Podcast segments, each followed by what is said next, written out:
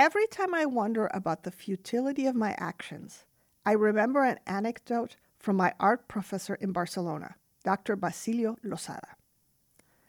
Dr. Losada was an exceptional storyteller who knew how to captivate his audience.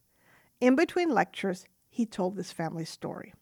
His grandfather felt sorry for a classmate who returned broke after the humiliating defeat of the Spanish forces in Cuba in 1898.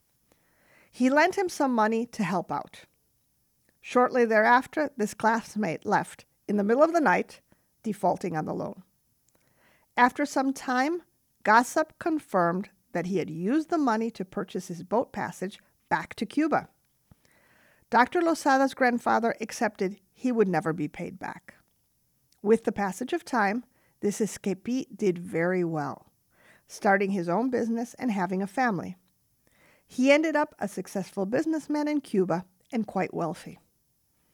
In fact, one of his sons changed world history because Dr. Losada's grandfather loaned money to the father of Fidel Castro.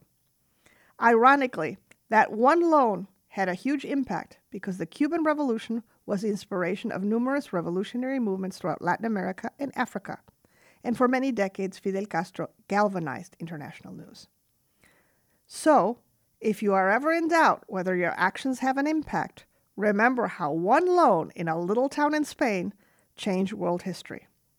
I'm Frances Jaeger, and that is my perspective.